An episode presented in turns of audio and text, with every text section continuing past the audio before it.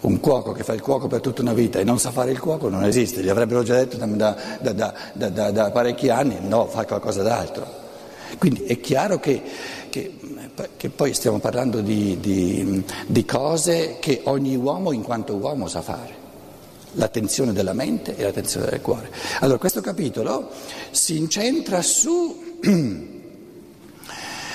su ciò che il mondo lascia alla tua testa. La seconda parte della filosofia della libertà si incentra su ciò che il mondo lascia al tuo cuore,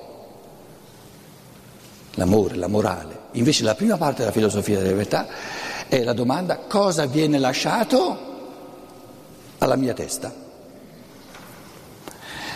Perché se il mondo non lasciasse nulla alla mia testa non avrei nulla da fare, sarei un cagnolino. Paola, tu hai mai, mai chiesto al cagnolino, te che ne pensi? Non si può, no, si può chiedere, eh, ma guarda che lui non ti dà una risposta.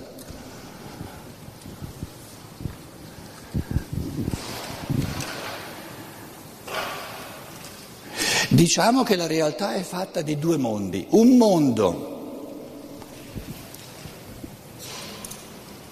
ci viene dato e l'altro mondo, molto più interessante, molto più importante, viene lasciato alla nostra testa. Quello c'è solo nella misura in cui lo creo io nella mia testa.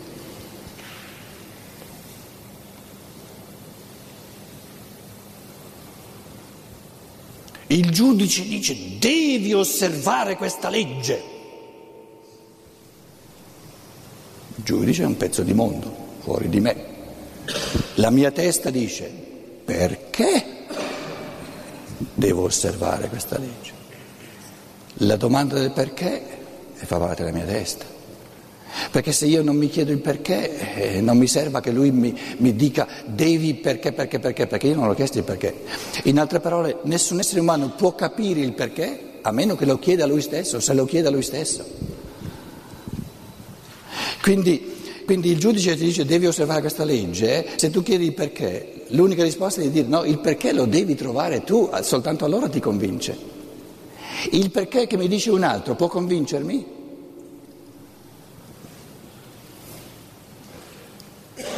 Com'è? Se lo accetto eh, vedi che il linguaggio è ambivalente, è ambiguo, se lo accetto, se lo accetto perché mi convince o se lo accetto perché mi sottometto, altrimenti ci rimetto o vado, vado a finire in prigione.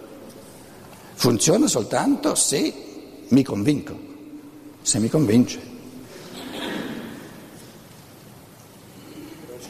Sottomettermi a, det- a denti stretti. Non funziona perché lo faccio senza convinzione. E prima o poi scoppia. Poi il nostro amico giudice ci diceva, sì però eh, caro Archiati, il mondo di cui tu parli diventa più difficile, diventa più... Eh, certo, certo, però guardiamo il mondo eh, che abbiamo eh, dove non non diamo coraggio, cioè non incoraggiamo le persone veramente a prendere in mano e a vivere questa sfera della libertà. Abbiamo un mondo di persone scontente che si picchiano le, le teste e i piedi a vicenda e non è meglio. Non è meglio. E la soluzione non è di rincarare la dose delle leggi e della sottomissione, perché, perché aumentiamo la prevaricazione. Che poi l'altro modello richieda molto più coraggio, senz'altro, ma senz'altro. Duemila anni fa, in, in, un tipo di società che era molto più conservatrice, dove l'individuo aveva molto meno, come dire, era ancora bambino, eh, non aveva, eh, diciamo, l'impulso a creare un mondo suo come oggi, e diventerà sempre più così, già duemila anni fa questo tizio, no? E qui siamo in chiesa, sapete più o meno di chi, di chi sto parlando, dice, se c'era una cosa sacra era il sabato, il problema non ce l'abbiamo perché oggi è domenica, E dice non è l'uomo per il sabato. L'uomo non è venuto al mondo per osservare il sabato, ma il sabato per l'uomo. Un terremoto, per fortuna che non ci ha capito nulla nessuno, per fortuna. Ma se uno l'avesse capito duemila anni fa, avrebbe dovuto dire che chi, chi, chi si, si, occupava di, di insomma, mantenere una società più o meno, avrebbe dovuto dire ma questo è matto, tant'è vero che chi l'ha capito l'ha fatto fuori.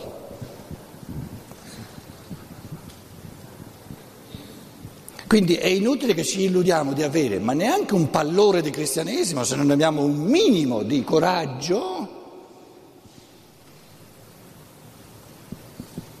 nei confronti dello spessore morale della libertà. E per libertà non intendo libertinaggio, per libertà non intendo prevaricazione, è l'opposto.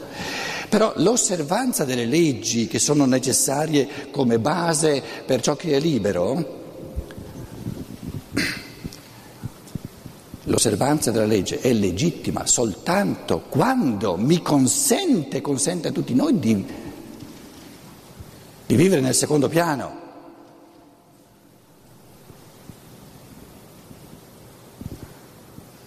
Se l'osservanza non sfocia, non si fa da, da sostrato, da fondamento per ciò che è individuale e libero, è disumana.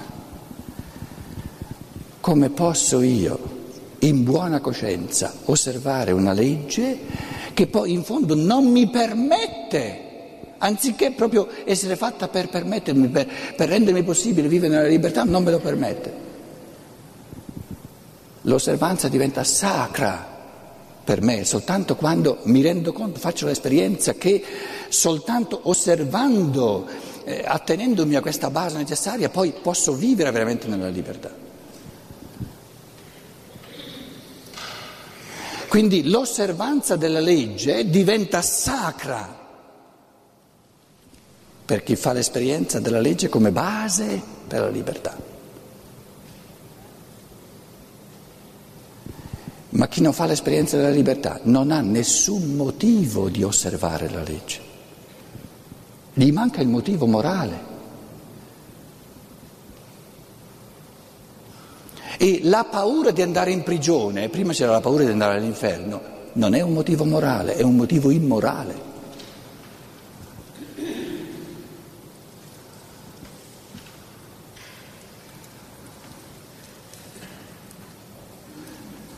Questo secondo capitolo ci dice sei venuto al mondo, sei venuto al mondo per goderti il cammino di conoscenza. Tutto il resto è strumento. Lo prendi nella misura in cui ti è strumento, lo lasci nella misura in cui non ti serve. In altre parole, detto in un altro modo, abbiamo una umanità che non ha il criterio, non, eh, eh, io posso sapere ciò che, ciò che è necessario per vivere nella creatività soltanto nella misura in cui faccio esperienza di creatività e faccio, sempre, sempre, meglio saprò ciò che mi serve e ciò che non mi serve. Se abbiamo una umanità che fa quasi per nulla l'esperienza della creatività, non abbiamo il criterio per sapere ciò che è necessario. È tutto arbitrario. È tutto un soverchiare di, di, autorità costituite, di poteri costituiti, ma non è, non è, convincente. Convincente è soltanto nella misura in cui facciamo l'esperienza di ciò che è creativo, allora man mano che creo so cosa mi serve e so cosa non mi serve. È importante avere il criterio per sapere ciò che è necessario e ciò che non è necessario. Vi garantisco che noi facciamo un sacco di cose che non sono necessarie ma è perché ci manca eh, la cosa più importante della vita. E, e ci arrabbiamo, prevarichiamo, no? e, e, andiamo, come dire, eh, l'opposto della, della, dell'osservanza, qual è? Eh? eh? Com'è? Disobbediamo in cose che invece sarebbero necessarie, ma è, di nuovo perché ci manca il criterio. Non riusciamo a capire che è necessario attenerti a questa regola perché ci manca l'esperienza che, che mi dire, ah, se voglio godere la vita in questo modo, questo è necessario. Quindi facciamo un sacco di cose che non sono necessarie e prevarichiamo, disobbediamo in un sacco di cose che invece sarebbero necessarie. Diventa tutto arbitrario, perché ci manca il criterio. Ma il criterio non è un criterio teorico, deve essere vissuto il criterio. Perché se, se, un pittore continua a pensare cosa mi serve, cosa è necessario per, per, dipingere, non dipinge mai, non lo saprà mai cosa è necessario. Lo impara dipingendo, sempre di più sa cosa è necessario, sa cosa, cosa non è necessario. Non voglio calcare le tinte più di tanto, però eh, non credo di esagerare dicendo che noi viviamo da, da, da, da decenni, forse da secoli, in una paranoia collettiva.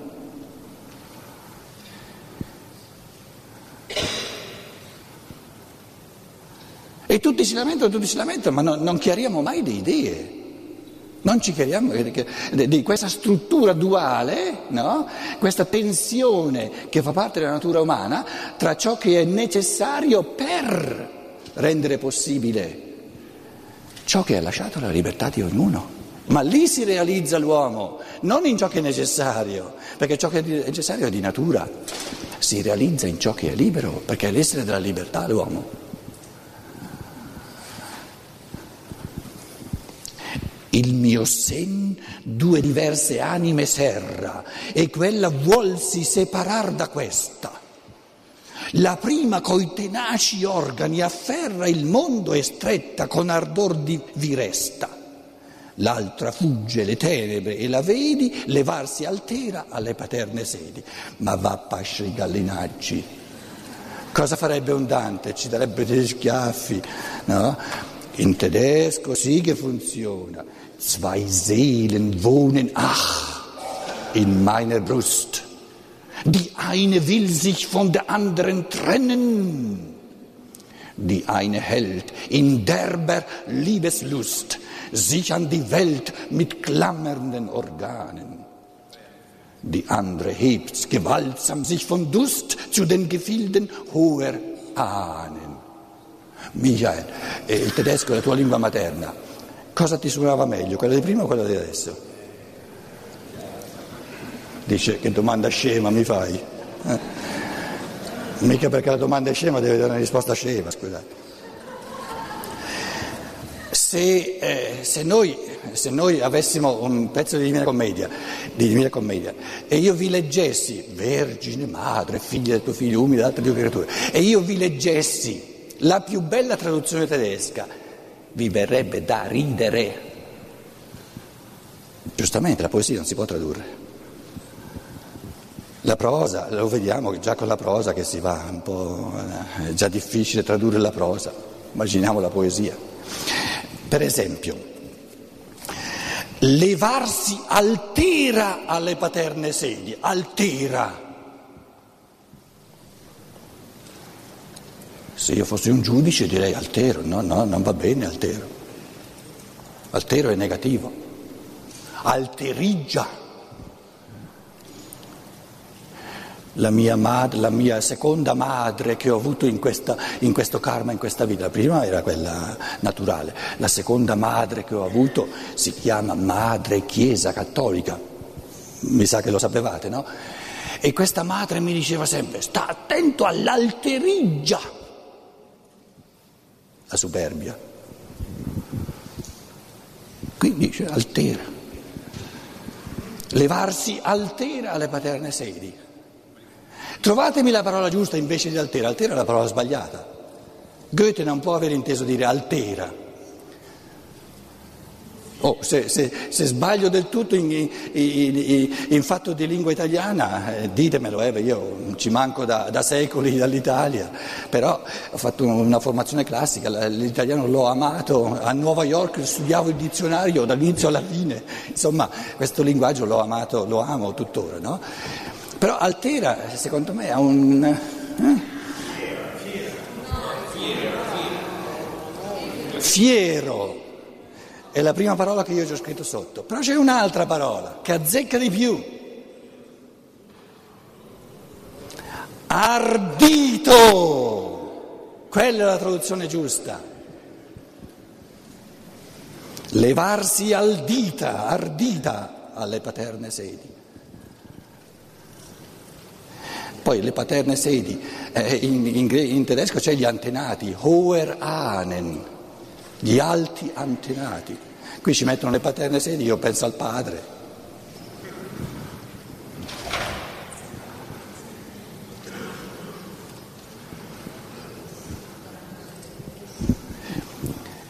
Allora, lasciamo perdere la poesia, cominciamo col testo in prosa, vediamo se andiamo un po' meglio.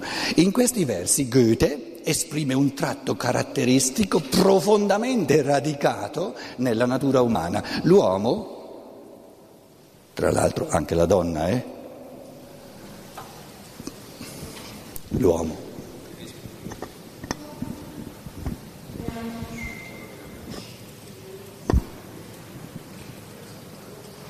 che difficoltà, che difficoltà semantiche, eh, traduttori, traditori. In eh, del tedesco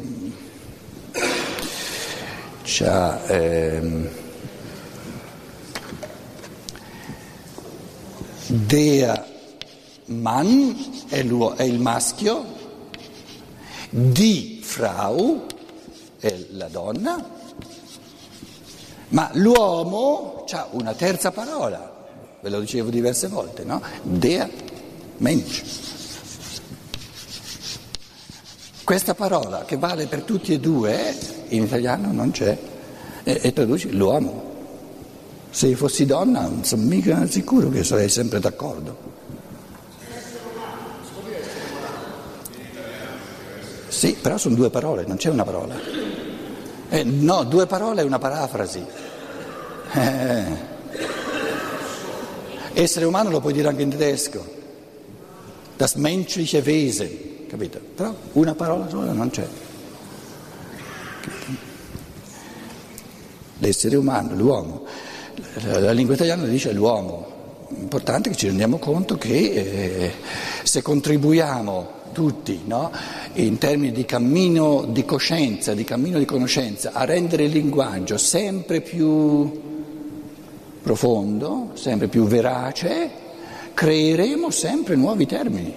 Tra l'altro a me piange il cuore, altro che creare sempre nuovi termini per arricchire il linguaggio. Se studiate la Divina Commedia, io prima di scoprire Dante ero eremita sul lago di Como, non conoscevo nulla, eh, prima di studiare Steiner, non conoscevo nulla di Steiner, ho studiato undici volte tutta la Divina Commedia, dall'inizio alla fine, parola per parola. Quindi, quindi, adesso ho dimenticato tante cose, però tante parole nella Divina Commedia ci sono, sono belle, sono andate perdute. Un impoverimento del linguaggio italiano che, che, che a me fa piangere il cuore. I toscani sono quelli che hanno, ne hanno ricevuto un pochino di più, però eh, io sarei del parere che tutti noi italiani dovremmo prendere un pochino più, di, più sul serio la Toscana, eh? perché la Toscana in fatto di linguaggio è più ricca che non... Eh, e fare impoverire il linguaggio non è una bella cosa, perché il linguaggio è il sostrato, è il fondamento, il primo piano per il cammino di coscienza dell'individuo. Perché il bambino impara a pensare sulle ali del linguaggio. Quindi è importantissimo che noi percepiamo il linguaggio come qualcosa di sacro, di religioso, che fa da supporto, da fondamento per il cammino di coscienza. Se impoveriamo il linguaggio, impoveriamo la coscienza dell'uomo. E quindi benvengano anche queste diciamo, riflessioni estemporanee sul linguaggio, perché è una traduzione e, e facendo queste riflessioni facciamo cammini di coscienza importantissimi semplicemente il, il, la differenza tra altera e ardita.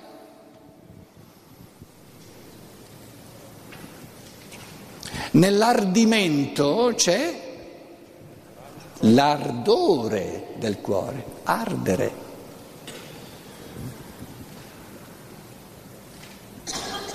È tutt'altra cosa che, che, che, che altera. Ha bevuto due o tre bicchieri di vino e si è un pochino alterato. È un po' alterato il tizio. Oppure il, il, ehm, il latte dopo un giorno e mezzo si è alterato. qui mi traducono Goethe con altera. Dimmi, no, non ti sente nessuno, parli, ti, ti parli addosso, dicono a Roma. Altero ha l'idea di cambiare in un'altra cosa, quindi non essere più lo stato puro, alterare. Quindi è negativo per quello, quando una cosa è buona, alterata, diventa meno buona. Cioè, cambia la sua natura, viene snaturata, diventa qualcosa di alterus, di diverso. Si presenta ancora come latte, ma non è più latte, è latte andato a male, alterato.